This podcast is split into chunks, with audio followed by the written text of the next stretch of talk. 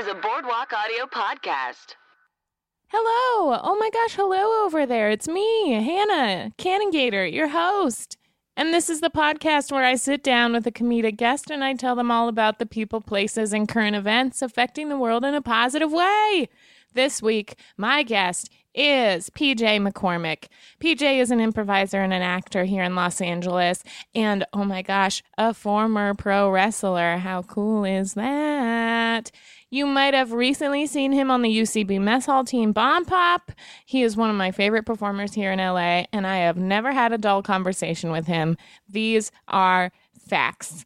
Uh, this week, PJ and I talk about all sorts of good stuff. We also talk about some of the hard stuff and how that leads to discovering good things like empathy and being grateful and living in the moment. And it's really good conversations, you guys. I'm very excited for you to be able to listen to it. Um, hey, if you shop on Amazon, Wow, what a terrible segue. If you shop on Amazon, you can use my link by going to boardwalkaudio.com forward slash hello and good news and clicking on the support our artist button. Um, that's how you do that. Also, hey, if you like the podcast, rate and review on iTunes. It really helps me out. And hey, if you like J Lo, then this is the episode for you. What a perfect segue back. Now we're going to talk about some good news. Good news. Good news. Good news. Good news. Good news. Good news.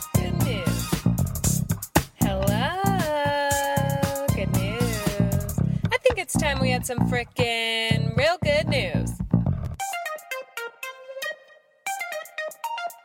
Let's highlight some people who are doing cool stuff. Um, I here I've started. I've been trying to do this thing lately where I like will do a fade in, but what's been happening every time I'm recording, I just end up saying I st- I started I started recording. Yeah. Well, I can see the red light, so that's why I'm talking into the microphone now. Worried about like breathing too heavy. You're good. it. Okay. It won't unless you're like really aggressive about it. I'm, I'm an aggressive breather. You'll be okay. Okay. uh yeah, don't don't be scared. Uh we're here on my big red couch. It's a Friday afternoon. Uh we both have the day off today, so it's the freaking afternoon and we're doing what we want. Um and we're going to talk about some good news stories. Let's see. Now I'm every time I start then I'm like did I actually bring up everything I wanted to talk about on my computer? I think I did. Uh It's okay. I'm sure we'll talk about it for a minute, and then it'll. and then it'll you know. spiral Yeah. yeah into something that it makes no sense Yeah. which is my favorite I think we've already talked about like ten different things since We I have. sat down. you listeners man oh man there was some good combo that you d- that you didn't even get to hear Old school Jennifer Lopez. yes The prison system in Texas. Mm-hmm. yeah i just watched the cell for the f- very first time ama on my twitter i don't know no one ever tweets at me i have a very low following on my twitter but uh just watched the cell and i love old school jennifer lopez Yeah, give old school J Lo a chance, guys. yeah yeah she's so great it made me want to watch enough again have you seen that No. that's another great one. That's one of those movies that I watched over and over again because it because the premise of it bothered me so much. She has an abusive husband who comes and tries to kill her, mm-hmm. and then she ends up kicking his ass, which is awesome. Okay, good. But I was telling PJ, I think I've talked about this before. Anytime I see a movie that like shakes me, I'll just watch it a ton of times until I feel okay. Yeah. I guess until I'm like, no, I'm no longer freaked out about it. Uh, but J- enough J Lo. I feel like that was the the towards the end of uh movie J Lo that I loved.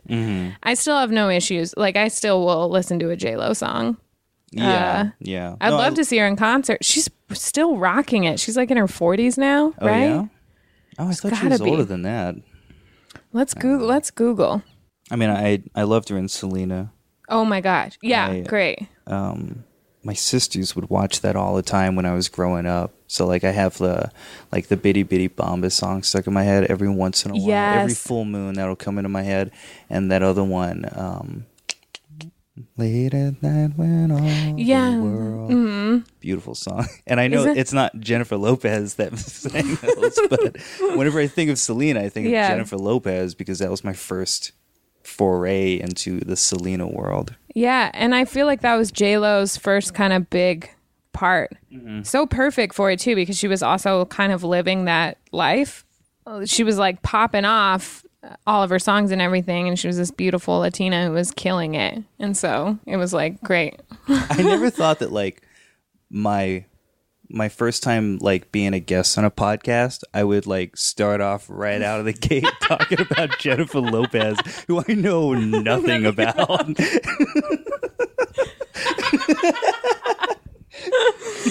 Welcome to the good news where we open all the doors. Okay, let's see. Uh, she was born in 1969. now I'm gonna learn. We're gonna fill in the blanks here. Uh, she was born in 1969. So what? She is almost 50. I feel like a lot of things happened in 1969, but Right. also maybe like when I hear 1969, I feel like I it's I don't know, like I I don't know. There's something maybe it's the 69 part, but like it always Yeah. strikes a chord with me. Like the Beatles ended in 1969. Yeah. J Lo was created in She was 1969. frickin' born. It's like when you like, what's the age everyone dies at? 27. No, the Beatles ended in 70, I think. No, wait, did they? I don't know. I don't know anything about the Beatles. the Beatles and J Lo. That's what this whole episode is going to be about. We're going to spirit of the Beatles, like, like transferred into Jennifer Lopez. That's what we're to find all about. Oh, actually, 69 and the 60s makes me think of this that I wanted to go see today, but my uh my day didn't end up working out this way. But okay, this is happening right now, I think for a little while at the California African American Museum. So uh, this is a huge segue, but the 60s made me think of it. Um, it's, I'll just read the thing about it. Uh, when we think of second wave feminism, we often think of middle class white ladies burning their bras uh, and the conscious raising sessions and marches for abortion rights. The California African American Museum opens a show today. Today is October, it's Friday the 13th. yes. Wow, I almost just went off on a whole different tangent, but I'm going to stop myself. stop myself right there. The California African American Museum opens a show today, Friday the 13th, highlighting the lesser seen figures of the movement, the African American women artists who lived and worked in the intersections of avant garde art worlds, radical political movements, and profound social change. Like CAAM's excellent recent exhibitions about 1992 LA uprisings, this exhibit is called We Wanted a Revolution Black Radical Women from 1965 to 1985. Oh wow. So the year 1969 is included. yeah. That's literally the only tie I have to that last. Uh, but I really wanted to go see it today. Yeah, that sounds fantastic. I'd like to see that too. Yeah, it's free, you guys. Um, and it's running from now until January 14th. Oh, good. So we've got a while. Okay. And uh, it's pretty close to the Museum of Natural History.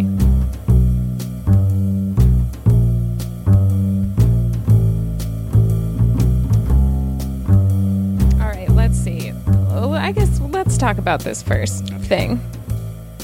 Um, a guy, uh, this dude in New Jersey, this grandfather, he found a lottery ticket in an o- old shirt. Like he found an old shirt hanging in his closet and he was like, "Oh, I should clean out the pockets." Mm-hmm. And he forgot that he a year ago bought a ticket to the New York lottery and the winning and he like pulled it out of his pocket and was like, "Oh, I guess I should check these numbers."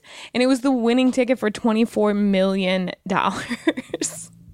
So did, can he claim that? Yeah, he can claim it because you have he got it by it was like three days later, he would not have been able to. No way. way. There's like a statute of limitations. Yeah, so the they it's like a, a little over a year I think you have That's uh, so interesting. to to claim it. I think. See, this is me putting a negative spin on everything. I think the lottery system is awful. Oh, it's so bad. You're setting people up for failure. yes, You agree. give you give someone a ton of money, mm-hmm. and then they're going to be hit up by friends and family. All of a sudden, like everyone's problem is your problem. Yeah. So you're going to be giving it out because like you've never had this much Yes. wealth, and also like you've never really had to earn it. You know? Yeah. So like you don't have an attachment to like hard work and dedication with that Yes. money. What Richard Branson, you know, like the the guy that like runs Virgin and all. That? Oh that? yeah, yeah. he proposed in England like to do away with the lottery system and Mm-hmm. instead if you win the lottery the government just pays off all of your debts Oh, that I like. that makes so much I would sense be psyched with that. so that way like it, you win the lottery you hit the jackpot of like a fresh start in life and Yeah. i think that's all we really want Yeah. you know Yeah. like you have the ability to put hard work in and dedicate yourself to something and then earn money to where like you're a little bit more you know understanding of like you know like uh, what this money is actually worth Yeah. how much work this is worth Yeah. and i, I just i hope he spent it well I do too. Uh, I know I had mixed feelings because I also feel like the lottery is awful. But then the fact that he's like a grandfather makes me be like, he'll probably do something good with it. yeah Uh, i think when you get to that age like splurge Yeah, yeah. He'll Yeah. probably do something. Oh, and he's smart. He uh, chose to receive his payments over the course of 26 years. Yeah, that's, that's what I would smart. Mm-hmm. do. I would be so it's his retirement, I bet. And he has a he's a father of two and a grandfather of 12 and is probably going to spread it out throughout his Okay. family. How crazy though. I also love that he's the winner because he forgot he like he's obviously the type of person who like bought a ticket and then forgot he ever did. yeah um that must be just like a routine thing buying Yeah. a ticket you get a little extra cash Yeah. Lottery tickets are expensive. Though they're like five dollars, five to ten. I'll buy the scratchers sometimes. Like if I go to the corner store and I buy something and have an extra dollar, I'll Mm-hmm. do like the dollar scratchers. Uh, but that's like pretty much as far as I go. But the power, the big ones, they're like f- five to ten bucks. I feel like Yeah, I don't know. I think it's that's crazy. another hot take. I think it's preying on people's like addiction. It is. It a hundred percent is. Like, Uh, addicting, like the the the allure of like, oh, this could be it. You Yeah. know, like it's just gambling. You're- Yeah. you're, gambling with that money. Uh, how great would it be if I love the idea of a fresh start thing where like your debt is cleared? Oh my god, yeah. That would be amazing. What if it was like your debt is cleared, tickets, uh, non-violent offenses, all gone off your record? Mm. I would love that. that would be amazing, right? yeah. And then it would be Um, like a real fresh start, and you wouldn't have to deal with like the shitty system dragging you down. I also like. I kind of feel like. You know how like the guy is going to spread the winnings over 20 years. Yeah. So he's getting like a, like an income like over Yeah. a period of time. Like I think that's another thing that's going to eventually happen too, like a basic living income. Yeah, Um I mean, I don't know, it's probably common knowledge, but like all the jobs that we have right now are going to go to like vending Robots. machines Yeah. and robots, you know. yeah, Like, there's no need for cashiers anymore. Yeah. Like I went to a McDonald's in Texas a few months ago and like the only person working there from what I saw was someone showing you how to use the um like the the touch screen to make Yeah. your order. You Yeah. Know? It was like like the the person at like Ralph's that shows you how to like check yourself. do the self checkout. Yeah. Yeah. So like everyone should eventually is should have like a basic income because we're gonna compete with yeah, like a network of artificial intelligence. you Yes. know? Like I'm not that good. I no one is. Uh, I yes, I read a really great. I was talking about this with Charlie last week, and I ended up having to edit some of it out because we went on for like a half an hour about money and how terrible it is. but uh, yeah, we were talking about that. I read a really great article about that idea and that that's probably what it's going to come to, or hopefully what it should, because as it is right now, we're all competing for who will do work for the lowest wage and we're like Yeah. shooting ourselves in the foot and we're creating this like vortex of nobody ever having enough money and it only going to like if we just I mean, I guess it's socialism, but if we just all had a base amount of money, Yeah. equal salary, Yeah. that would be great. Yeah. And then I don't know, I guess the people who make the robots could be like I guess paid a little more. But yeah, I think I think that there should be a basic living wage for everybody. And then I guess I don't know if we wanted to keep our capitalism thing. It's like if yeah, if you wanted to make more than that, I get I don't know. But there should It's be a basic yeah. fifty, whatever the whatever the it is in for your area of living. Like you should be making that much money. Right. It, it's difficult because, like, on one hand, I want to, you know, I want to be scrappy and like get by just enough to like do something I'm passionate about. You know, Yes. it's like right now it's like improv, Yeah, but like I also want to be able to capitalize on working hard and dedicating Yes. my life to something where like I am rewarded for it or Yeah. at least recognized. You know, I don't care about like making a lot of money. I just care about making enough money to be happy. yeah, same. Um, but then again, like if I'm making enough money to be happy, am I taking money away from someone else to be like a, at a baseline, right. you know, living situation? I, it's rough, It's hard to. hard to I have no about. idea how it'll ever be solved. and I'll never solve it. no, I will not solve it either.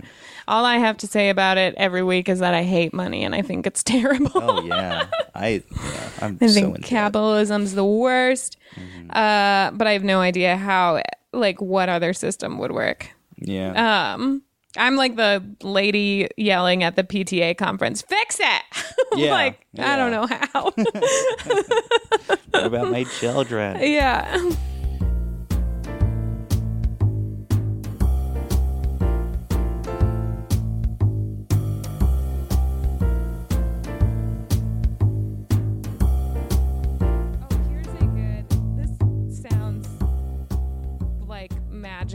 Magic land to me. Like this headline doesn't sound real, and it even doesn't as I went further into it. So, the world's first negative emissions plant has started an operation that can turn that is turning carbon dioxide into stone. Carbon dioxide. So it's taking Oh, it's like taking. CO2 emissions out of the air Yeah, and it turns into rocks basically. I mean it's much more complicated than that. right. But um, from what I could understand f- through through reading through this is people have been working on this for a while because our CO2 emissions right now are just like catapulting at a terrible level and we're going to be past um like an okay level very soon and so there's all these it's irreversible right now. yeah Right now, we're just trying to maintain it. yeah Yeah. and it just keeps climbing and climbing. And so there are, for like 10 years, there's been a group of scientists and entrepreneurs who have been trying to figure out how to reverse CO2 emissions, basically, like capture it out of the air and reverse it. And people have been like, it's going to be too expensive and it's never going to work. And, but they've been a bunch of naysayers, but they've been working on it. And Climeworks uh, is one of the companies. And on, on October 11th, I felt real psyched about this one because this this was two days ago, guys. This is hot off the press. um, there's a geothermal plant in Iceland that inaugurated the first system that does direct air capture and achieves negative carbon emissions. Um, it's on a small scale right now, so it's it's not huge, but it's the first system to convert the emissions into stone, which just sounds crazy to me. It sounds like uh What like is the benefit of? Is there any benefit to carbon? I know, like we exhale carbon, and then like, I guess like uh, cows are like a big part of like Oh. the emissions, like 'cause Meth- they're farting a lot, Yeah, right. Cows are or maybe that's something. cows else. are methane. okay. So that's I contributing that's- to the ozone layer. Yes. Okay. It all is. So what's the problem with carbon? we use it for like every energy thing that we do like cars emit co2 even we do but not i mean not, on a destructive level although there's so many humans now um but anything that is like creating energy from fuel will emit co carbon dioxide Huh. basically Um. Yeah. I'm kind of an idiot with that. I am not the greatest at this kind of stuff either. Anytime I read like a uh, a good um how like oh, hey we're doing good for the earth and then here's the science behind it I'm always like I'm It- but it's good, right? Yeah. Okay. Good. Good. like I don't understand any of the science behind this. Um but yeah, it's basically what do we do with those stones or rocks or whatever? Well, then I got further into it, and it's like, I think the the way it works, there's only so much room, also that we can. Yeah, that's what I was thinking. Like, where do we put the stones? And I think what it is is that you start that you put it the emissions into something. Mm-hmm. So, like, maybe you put it in like into a stone, or it turns into a stone. I do not- not fully understand it still. It's confusing me because at first I'm thinking like, is there like a like a vacuum that they're putting in the sky to get the carbon out, or I guess it's just emissions from like factories. Yeah. Instead of it going up into the atmosphere, it creates stones Exactly. or rocks. I don't know. I don't, but um, I mean, yeah, if that's the case, then more rocks. More rocks. I'm all for that. yeah, that's basically what they're trying to figure out is they they think it's going to be cost effective. It's going to be way cheaper to be able to just uh, make the system work on an actual power plant, pretty much. Like have it in the at the source, so it just pulls it immediately from it, as opposed to trying to pull it from the air. But then I guess the ne- yeah, in my head it's like a Pixar movie of like a huge, uh, cute giant vacuum going through the sky, like pulling everything out of it. And then you have all these like rocks that think that they're people and Yeah, yeah. I was also thinking today about WALL-E, how great that movie was. Yeah, Did you see it? Yeah, I love that movie. It's very like tragic, but they present it in a fun way. But and like, it's so yeah, I could see realistic. Yeah. Yeah. Especially now, because when did that come out? 10 years ago now? Yes. Maybe a while ago. Um, hi. Hey, how's it going? Uh, my boyfriend Charles just walked in. Hey, Charles. Charles, this is PJ. Hey, I met you briefly.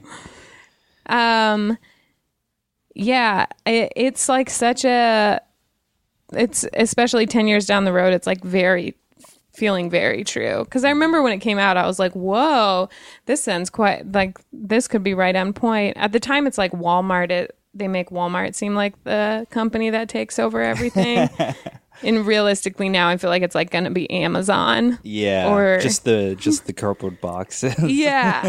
And then the little the little robot that just goes around earth like putting all the trash into little cubes. Yeah, just to, just for the people at home who don't know. oh yeah I, I assume it's uh, the the plot is like like humans have just trashed the earth so much that they have to like leave Earth, right? yeah they Okay. leave earth and they're all on a big ship basically and everyone's fat because we're all so lazy Yeah. And Nobody so gets WALL-E out of- got- gets on one of those ships, doesn't he? Yeah, he Okay. he ends up getting on one of the ships because yeah, it's been a minute for me too. Like for some reason, one of them comes back for something, and he gets on the ship, Mm-hmm. and uh, but he is, yeah, he's left on Earth, like just making little trash cubes because That's that's, so like his sad. robot job, and so it starts with him just like living all alone on Earth, making trash cubes every Mm-hmm. day and uh yeah the whole earth is just a giant trash can and ever all the humans have left and they're all fat and they don't get out of hovercrafts and they all live on this big walmart ship everything is run by one company It's so good. Yeah. It's scary good. Yeah. it's terrifying.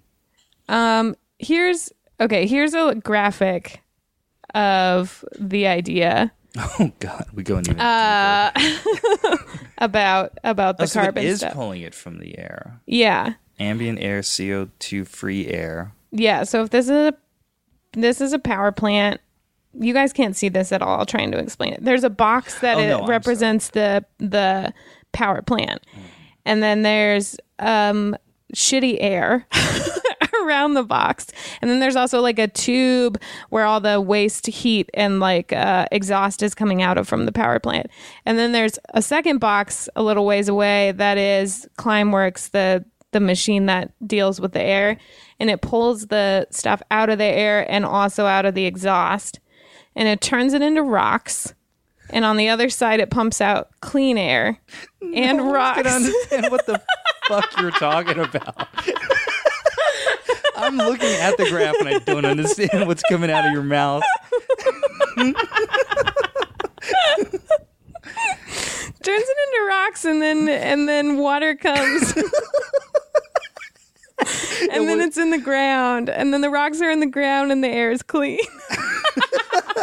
you guys get it No, no one got that. world saving technology you guys. I just explained it perfectly.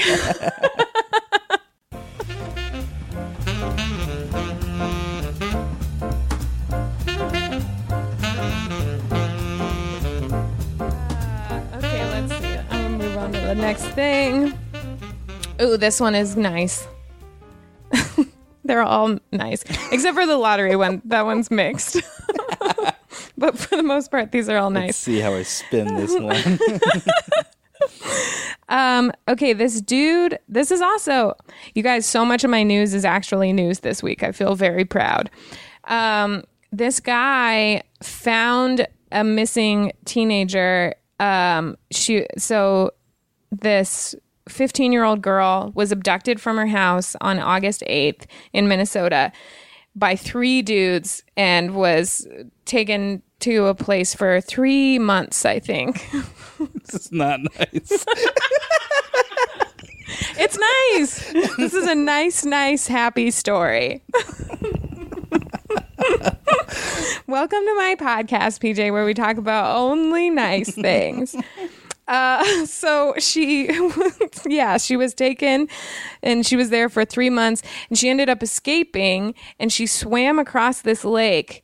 And this farmer, this Minnesota farmer, uh, like saw her and she came running towards him and he like found her and then realized that she was this missing girl and brought her into the police and there was a reward out for her like for her whereabouts a $7000 reward and he immediately he gave it directly to her Oh wow. which i think is cool and obviously the right thing i would never take $7000 based on somebody's abduction Oh no. but That's also awful. just great that Yeah. he he was like no way jose this you get this $7000 Well, I'm glad that she managed to escape. My question is, why did she have to swim across a lake? a lake.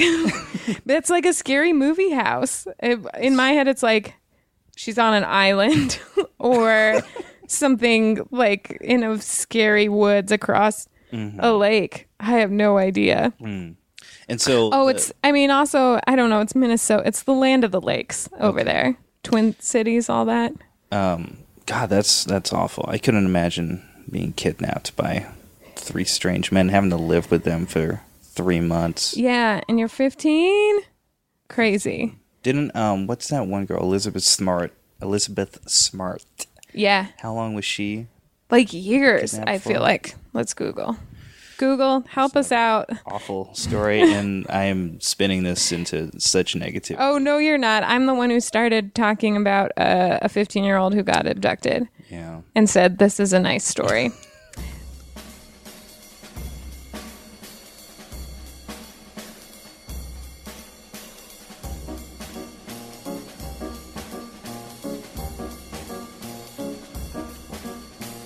Um, this this little tidbit. This isn't really news, but just something I think is cool. Um, it is called Aging Joyful. This is a there's this I bring this uh, website up all the time. It's called Positive News. It's a UK based um, journalism site that's all about positive news. Oh, perfect. Perfect for this. but they did this article called Aging Joyfully, which is just about older people defying senior stereotypes. Um, and they just do all these little highlights on these uh, seniors who are still like living life to their fullest and kind of breaking down barriers. oh, cool. The first one is Britain's oldest ballet dancer. Oh man, that's great. Isn't it cool? It's a picture of a and a very cool looking elderly man doing the what is that? Like a, a pl- not a plie. Uh, he's got his foot up like he's gonna kick. Me, vis- I will visually explain things so you can fully understand them. That's what I do best on this doing podcast. like a Karate Kid stance. Yeah. Um, he's 79. He was a pri- he was a POW in Japan. Um, and he didn't take up ballet until he was 79. What? But he's over 90 now, you guys, and he uh, has been dancing professionally um, in Cambridgeshire. That's amazing. Isn't that cool? to pick up something so complex and difficult. At 79. Yeah. I like this little tidbit too because last week I was talking about how adults tend to not learn new skills as we get older because we feel so frustrated by trying to learn something new because we're not used to failing. yeah. Um, so I feel like this is a good devil's advocate tidbit to that. Yeah. Because we were talking about just like try new things, learn new things. And this is proof that you definitely can. also, don't shy away from failing. Yeah. Is a good thing, you know. It's Like, so good. I don't know where that quote came from, but like there's there's a quote that I love. It's um uh success is like going from failure to failure and remaining enthusiastic. Ooh, yeah. I think that's brilliant. Yeah. You know. my one of my really good friends who's a teacher talks about like she really teaches her kids she teaches fourth grade and she teaches them like uh celebrate your failures because it means that you're learning Exactly. like she teaches them that failure is not a bad thing it means Mm-hmm. you're trying something and you're learning Yeah, I think is so dope. That's the only way I feel like I can learn. like, Yeah. Fucking up. and then you're like oh that's not how you do it Yeah. and then you can slowly learn how to do stuff anything I'm good at is really just me fucking it up less. yeah You know? Yeah. I would say that's true for everything. And that's why when you're a kid, you learn so much and you fail all the time and you're used to that feeling. Mm-hmm. But when you're an adult, you're not as much because you're just, you know how to drive, you know how to tie your shoes, you know how to cook, you know how to like do these things. Mm-hmm. And it's rare that on a daily basis you're presented with something that you completely don't know how to do and when you are you you feel so frustrated because mm-hmm. you're just used to small successes throughout the day Yeah. You yeah. know? Routine. routine yeah. you're not used to having to learn something completely new for the first time like you are when you're a kid uh, this woman uh, she looks so cool she's like dressed in this crazy colorful outfit and her house is crazy colorful um, she was born in new york she's a london based artist um, and she's just on she makes art and she wears colorful outfits She has a very similar style to you, I feel like. oh thank you Very bright colors, lots of like uh interesting patterns. Yes. Thank you, because I love her. Yeah, I we both have crazy, uh, colorful block glasses. It's great. Um, yeah, so she used to be a cookbook writer, and now she is a successful like artist in London. I mean, it's you know, I feel like that's uh not too big of a transition. Yeah. I guess she's definitely like still like using creativity. Totally. Yeah.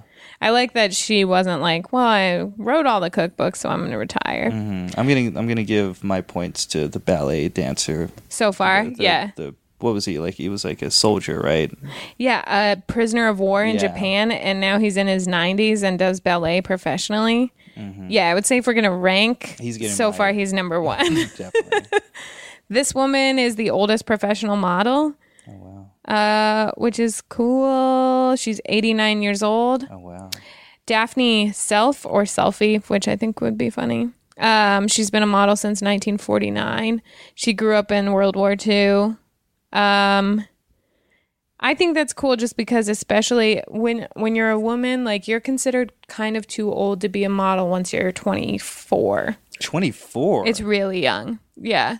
Because my I have a friend who I was who is this gorgeous actress in New York who's like 5'10 and a size 2. She's like a model and she does hmm. do modeling but she's like I'm not doing it professionally. It's too crazy of a world. And also she was like when she was like 25 she was like also I'm too old now. oh my god. Like I can't book stuff because I'm too old. That's Crazy, crazy. Yeah. right? Yeah. I Most the- models are like 20, 19. I love this lady's quote. It reminds me of my mom. She says, "Less of the old, please. I'm still a teenager inside." yeah. my mom like once i i was uh, the youngest of all her children. And once i like graduated high school and went off to college she became like an actual teenager. She started wearing like like the hair like extension like the colorful hair Yeah. extensions so she'd have like a red streak or Oh like my a blue gosh. streak in her hair. And she would like hang out with her friends and she called them her bitches. And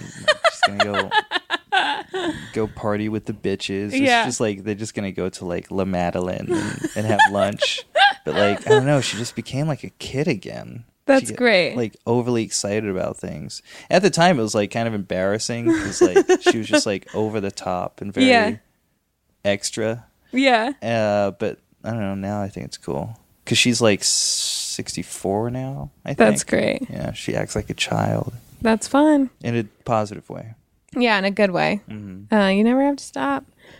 Um, the man who started school at 84. This goes up there, I think, with maybe ballet dancer. Mm-hmm. Uh, he started school when he was 84 years old.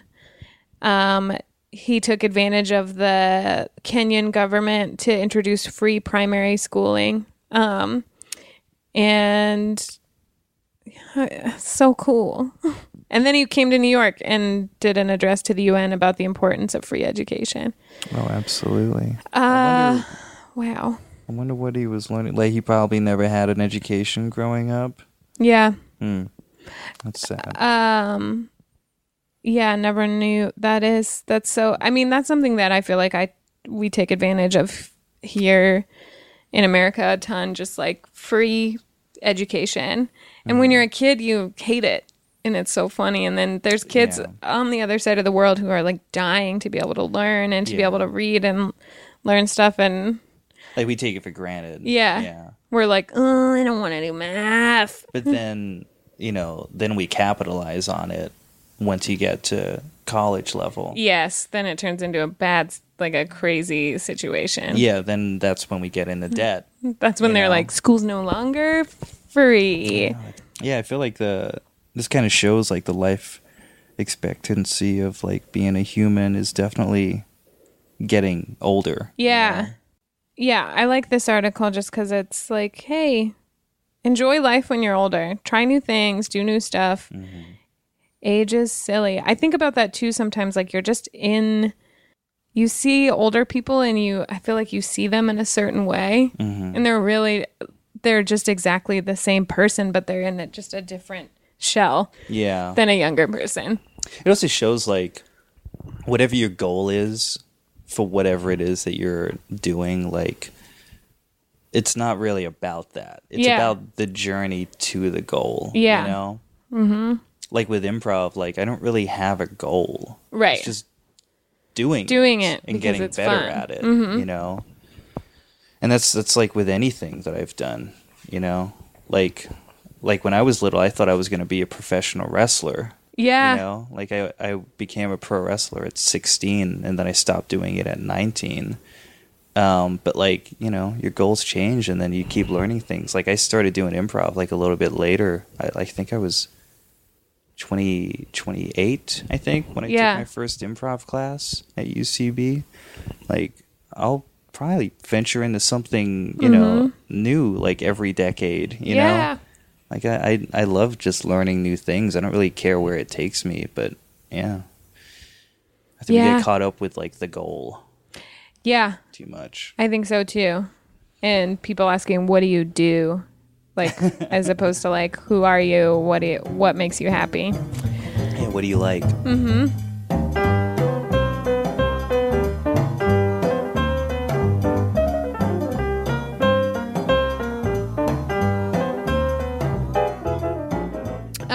okay, now we're doing hometown news.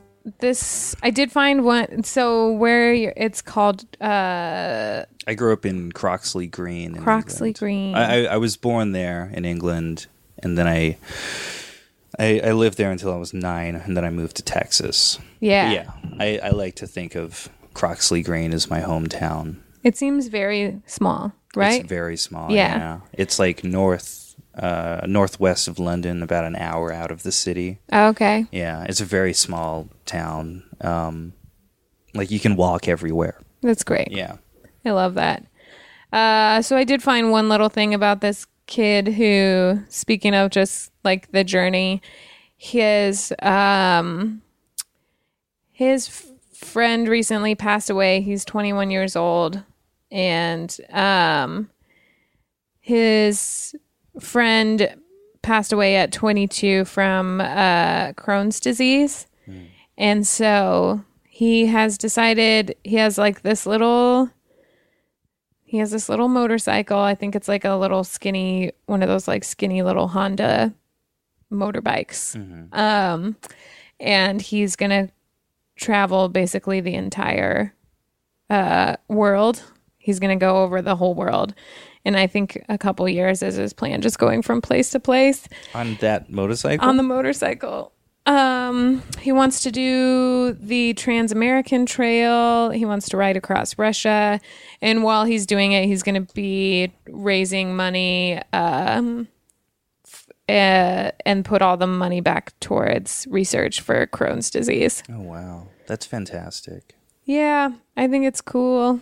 It just goes back to like the whole like the you know tragedies can be a good thing. Mm-hmm. You know, you gotta appreciate them. Like Yeah, like you, as long as you're able to like take that energy and convert it into something positive, like there's no reason to not celebrate something bad happening. You know? Yeah. I think it op- I feel like tragedies open doors in a different way. It makes a pretty big fork in the road, I guess. And you I feel like uh makes you appreciate things that you maybe did it's not that you didn't appreciate them before, but I think it makes it pretty clear what life is all about when it does happen. Yeah, exactly. Um, that kid's what, 21? Mm-hmm. Yeah, that's a good age to do that. Yeah, I know. yeah. And yeah, I thought that was a good and so like the I found just a news article from Croxley, Cro- Cro- Yeah, Croxley. Croxley Green. Yeah. they were like our hometown boy. He's going around the whole world. yeah, not much has happened this is really cute. yeah, that's that's great.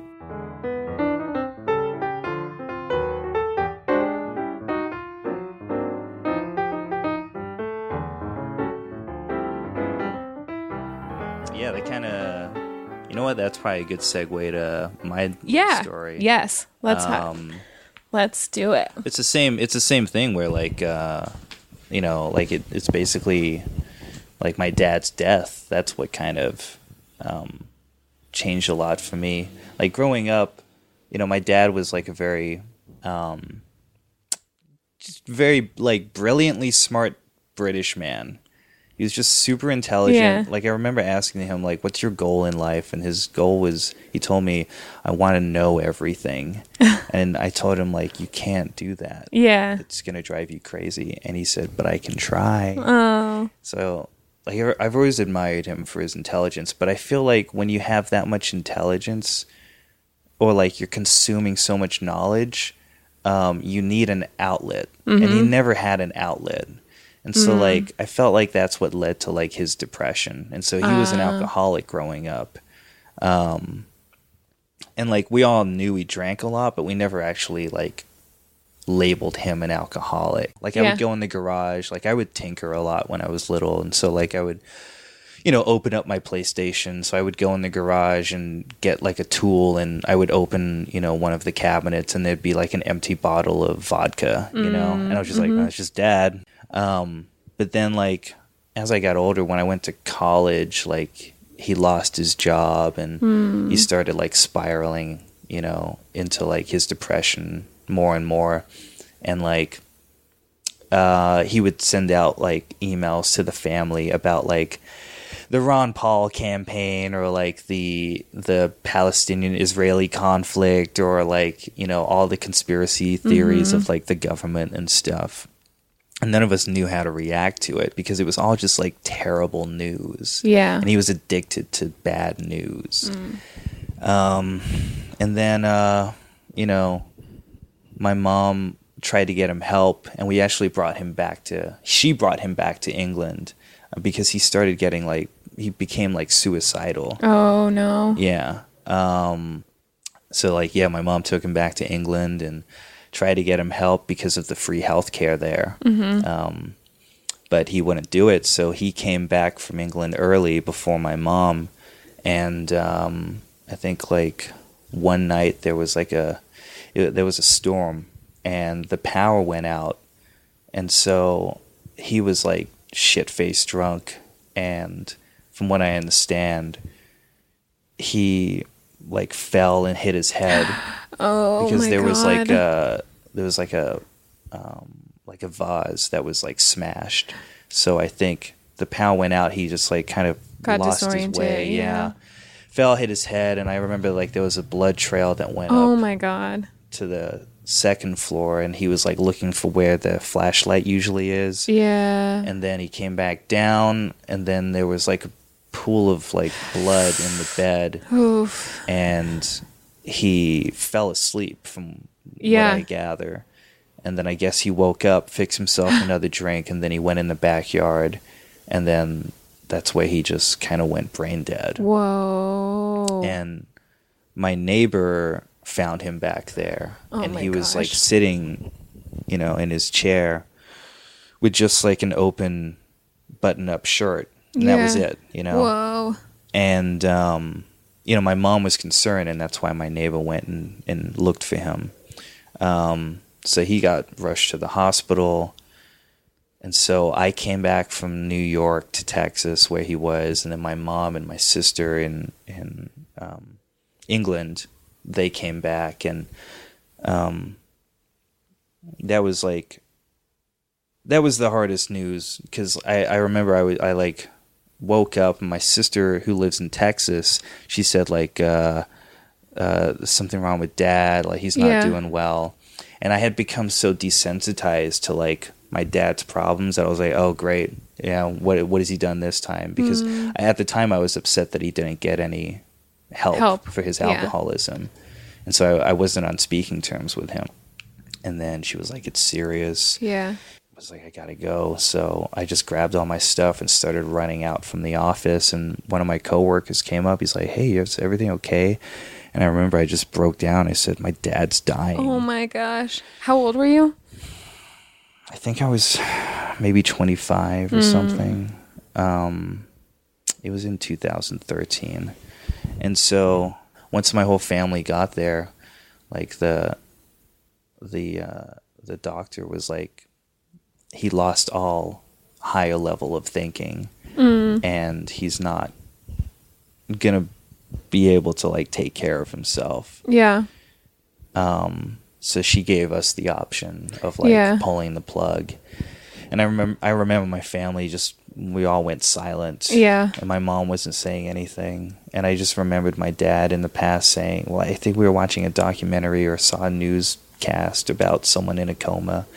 He was in a vegetative state and he said, If I'm ever like that, just let me go. Yeah. Wow. And so I thought about that and I spoke up and I was the one that said, like, he wouldn't want to live like this. You know, I think we should take him off life support. Yeah. And then, uh, once we made the decision, like, we went back in the room with him and I kind of, you know, like, I, it kind of like opened my eyes. Like, this was the first, like, real death that I had experienced. Like, Yeah. head on. And I, we all just gathered around him, and I just said a few words, and um, I just like thanked him, you know. Mm-hmm. I said like, I, "Thank you for giving me the greatest gift you could give me," Yeah. and that's the appreciation of life. You know, like you've lived a, an incredible life, and you have so much to be proud of. And I just hope that I can go on and continue to make you proud, you know, after you pass away. But this is the best gift you could have ever given me, which is, you know, life is so much more important, and we take it for granted yeah. and you know i've i've it's always stuck with me you know um so like it took like another i think like another seven hours or something for him to like finally pass away after Yeah. we took him off life support. And that was hard to watch them take like the the tube out of his throat. Like Ugh. it was awful to watch. And like right before he passed away i think i was telling a joke. I said like because we got transferred to the hospice. And he, he would always like cook for us every once in a while like every blue moon he would Yeah. cook for us. And then whenever he did he would serve it to us and then he would just stand there and watch you eat it. And so you take a bite and go oh yeah it's, Yeah, it's good, good. Like, give him what he wants. Say give him the compliment. And then he'd go great great great. And then he would stand there and watch you eat the whole thing. It was the most uncomfortable thing and like everyone was laughing and then we noticed like he took his last breath and he stopped breathing and that's like when he decided to like pass away in mm. my mind Yeah.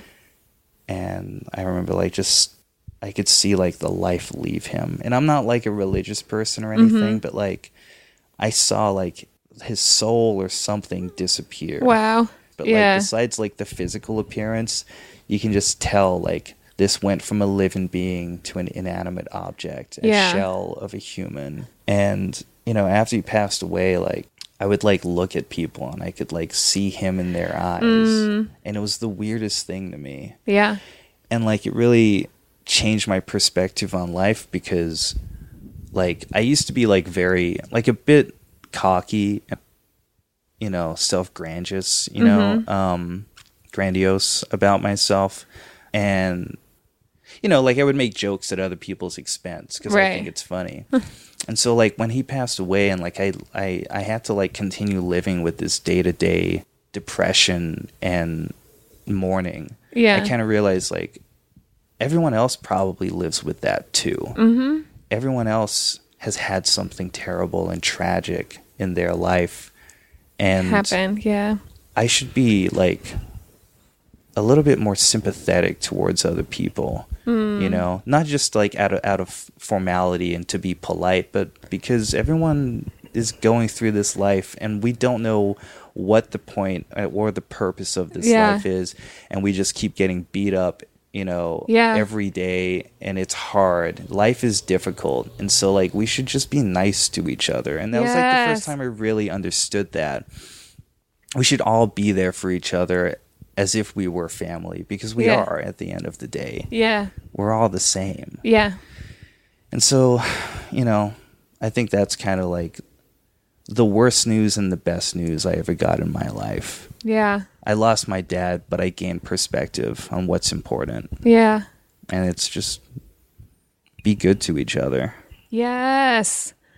Uh, I yeah, that story is pretty. I haven't like pretty no words for that. That's like uh, that's hard. That's like yeah, I'm speechless about that story. but it's such a good story. Like I'm speechless because, and I just the these kind of good news stories like are kind of my favorite because that's the real point. I think is that life is always in a balance and yeah be we got to be good to each other people are going through shit life is hard everyone is dealing with something that they're not even going to talk about when you see them like you won't know. And be kind to each other. And help each other out. Lift each other up. Yeah, it's just um, I really feel like we're all like connected to the same brain. Mm-hmm. like if you were to zoom out on like the human population, we're just like one large like symbiotic mass. Yeah. you know, and um, we're all building towards something that we don't understand on an individual level. Yeah. you know. Um, so like all we are is just like we just exist in the Mm-hmm. same plane. So just take care of each other. You Yeah. know, like this. We don't know why we're here. None of us asked to be here, but let's just try to make it as easy as possible Yeah. for each other along the way. Yeah. So no matter what success, and no matter how many tragedies you go through, like Yeah. It's so interesting to think about the best successes you've had in life and the worst tragedies and like you can't measure them up against each other, really. I feel like I mean, yeah, you can say like this day was better or if like the day I won all these awards that was good and the day I lost this person was bad. But in terms of like affecting you deeply in life experience, hmm. They're you can't measure them against each other.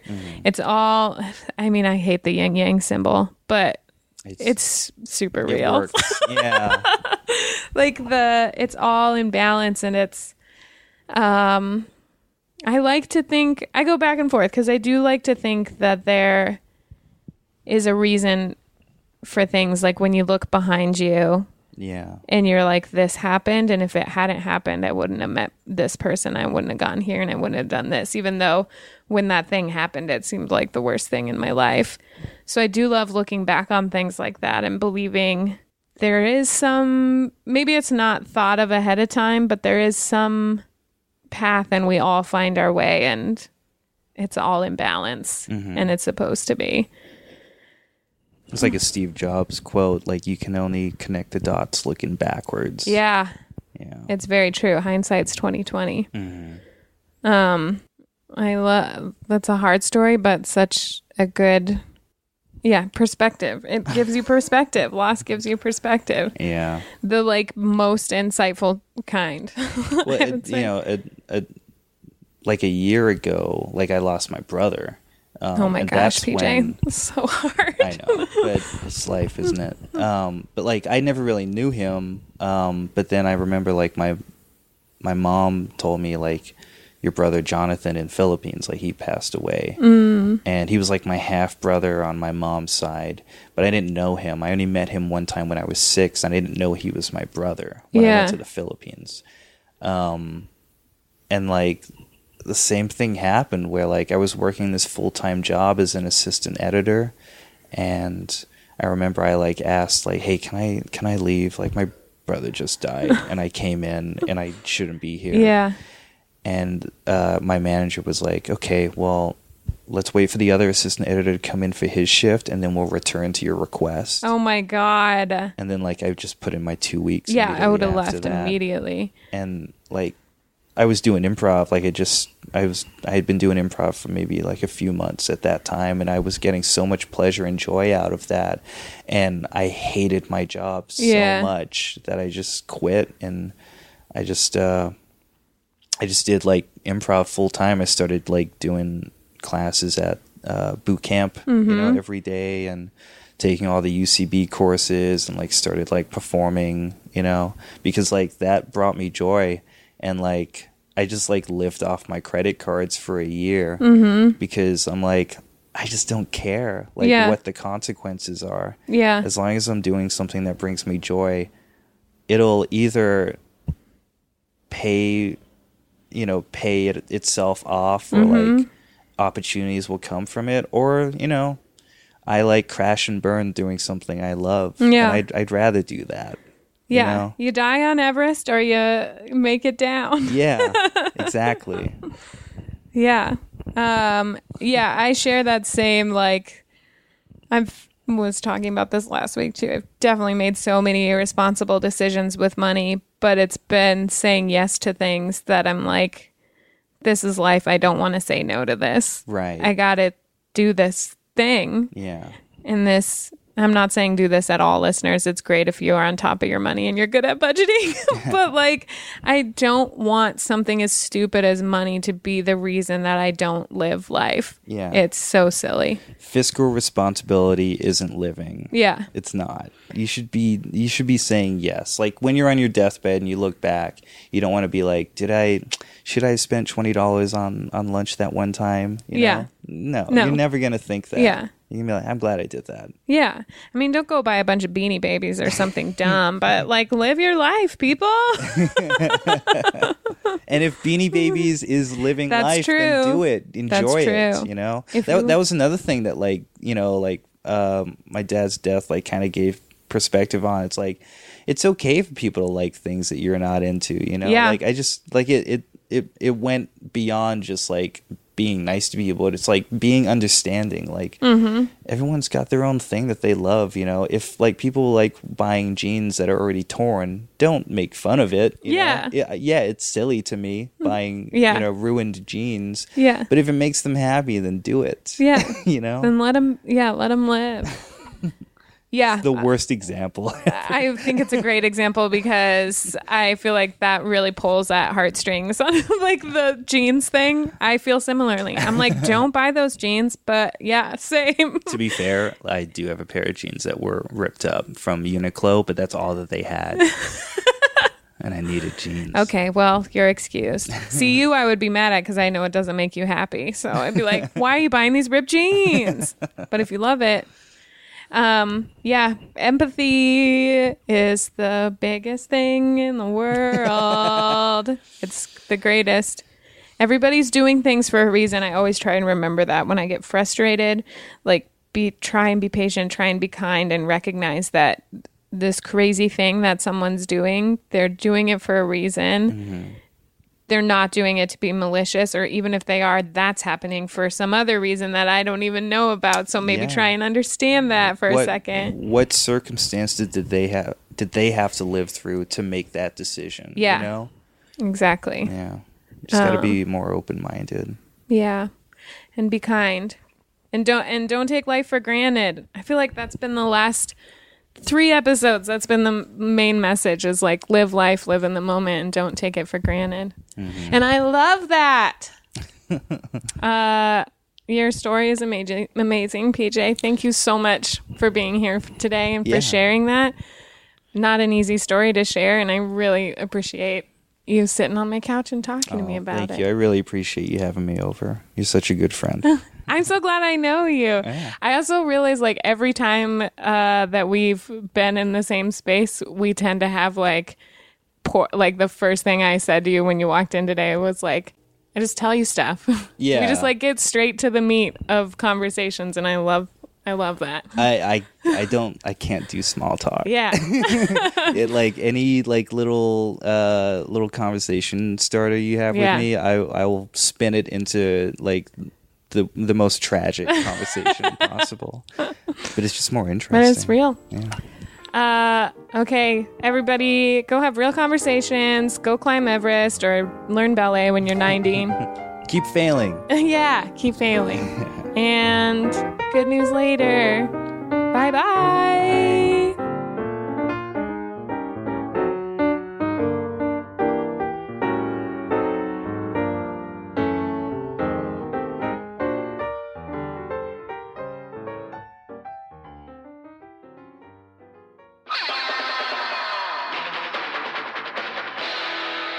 Been a Boardwalk Audio podcast. For more information and shows, visit boardwalkaudio.com. Don't forget to rate and subscribe now.